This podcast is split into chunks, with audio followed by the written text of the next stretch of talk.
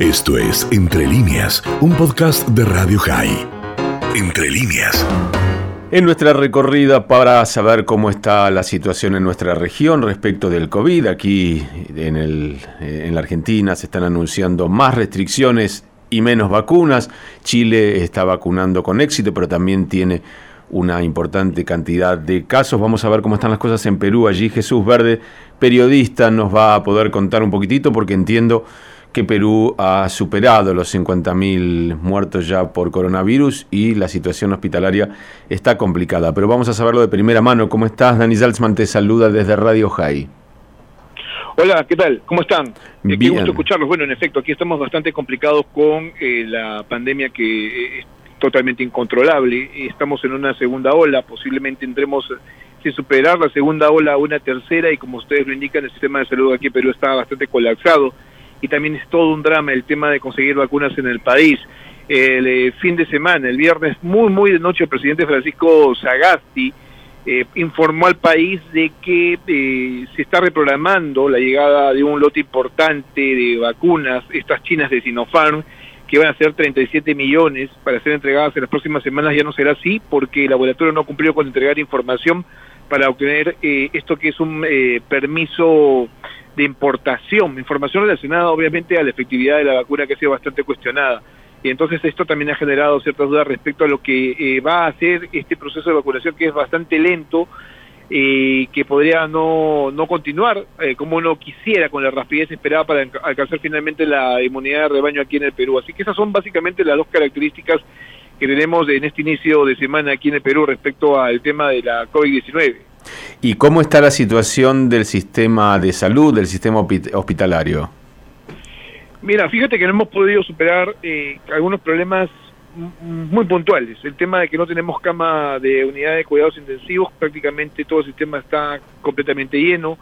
Lo mismo pasa con el oxígeno. Hay eh, temporadas aquí donde, eh, por ejemplo, la gente sale a buscar oxígeno medicinal para poder atender a sus pacientes, no solamente en el sistema de salud, sino también en sus casas. Hay mucha gente que como no consigue una cama UCI o de atención especializada aquí en el sistema de salud, pues tiene que recurrir a atender al paciente en casa y busca entonces esto que es el oxígeno medicinal y que ha sido bastante escaso en el país en las últimas semanas. Ya hemos podido controlar el problema de alguna manera trayendo oxígeno de Chile, pero tú sabes que mientras más contagio, mientras más casos, pues obviamente hay mayor necesidad, mayor demanda y la oferta es bastante escasa aquí en el país.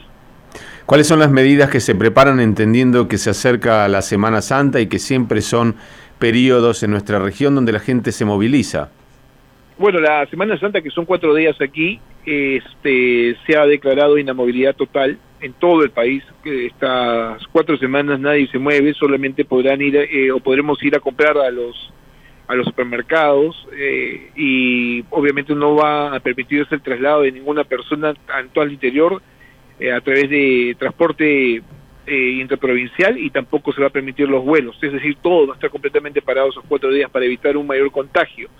Eso es lo que ha dicho el presidente también, con lo cual se ha generado una crítica porque hay sectores involucrados como el turismo, por ejemplo, que dice el gobierno no debería ser tan draconiano en estas medidas no se debería parar, porque parar aquí en el Perú es eh, irse a la quiebra, es lo que señalan este tipo de sectores, no solamente el tema turístico, sino el tema comercial y el tema, por ejemplo, esto de la gastronomía que es tan importante para el país. Sí, nosotros cuando charlábamos con referentes en Perú ya en el comienzo de la pandemia referían que eh, una de las complicaciones que tenía económicamente el Perú a propósito de los cierres de las cuarentenas es la enorme eh, porcentualidad de informalidad que hay en el sistema. Eh, ¿Cómo están las cosas? Porque entiendo que la gente que está en un sistema informal de economía tampoco ha podido recibir ayuda. Sí, mira, hoy se tiene que pagar este bono 600 para al menos 300.000 familias en el país eh, de manera virtual, es decir, utilizando canales digitales. Esperemos que esto se haga y ayude de alguna u otra manera. Este es un bono que se suma a otros que ya se han venido dando porque el gobierno está haciendo en estos momentos de bastante ayuda en ese aspecto para que la gente pueda comprar alimentos, pero el sistema informal cada día cada día crece más en realidad porque hay mucha gente que pierde su trabajo y hay mucha gente que está buscando exactamente qué hacer. Recuerden ustedes que en este país el 70% de de, del país es completamente informal, el trabajo formal aquí es bastante escaso, y entonces este, esto se ha agudizado conforme este, han ido eh, pues este, produciéndose esta pandemia, ¿no? Se ha ido desarrollando en el país esto no tiene solución todavía. Y entonces ves más ambulantes en las calles, eh, ves este, más gente emprendiendo negocios de alguna u otra manera, tratando de, de este, pues este, ganarse la vida ante esta situación que está empobreciendo más a los peruanos. Bien, ¿el sistema educativo está habilitado, está abierto? No, ese es otro problema en realidad. Fíjate que una de las brechas más grandes que se está abriendo aquí en este país es el tema educativo. Hemos iniciado el año escolar la semana pasada de manera virtual, al menos durante este primer mes de marzo, pero posiblemente esto apunte a más.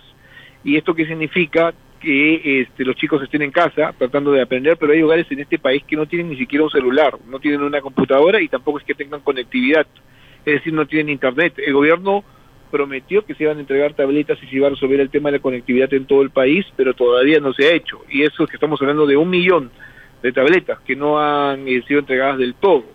Entonces, este, esto es también otro grave problema que no estamos advirtiendo. Y recuerdan ustedes que estamos aquí en el Perú en plena en pleno proceso electoral. Estamos en una campaña que concluye el próximo 11 de abril, estamos a escasas semanas, y es que tampoco haya eh, este, propuestas que sean este, abocada justamente a tratar con este tema, el tema educativo, el tema de salud y el tema de la seguridad en el país que también se ha incrementado a propósito de, esto, ¿no? que es la informalidad, hay gente que como no encanta trabajo y formas de acceder a algún tipo de economía saludable, pues toca por por irse a lo más fácil, que en este caso, por ejemplo, es, es justamente la inseguridad que tiene que ver con robos, asaltos, delincuencia, ¿no? Complicada la situación, Jesús, gracias por este informe. No, a ustedes. Esa es la realidad del Perú en realidad, así que hay que ser bastante claros en ese aspecto. Un fuerte abrazo para todos. Igualmente, allí estaba Jesús Verde, periodista desde Perú, haciéndonos un pantallazo, sacando una foto de este momento que está pasando Perú y gran parte de la región a propósito del coronavirus. Esto fue Entre líneas, un podcast de Radio High. Puedes seguir escuchando y compartiendo nuestro contenido en Spotify, nuestro portal radiohigh.com y nuestras redes sociales. Hasta la próxima.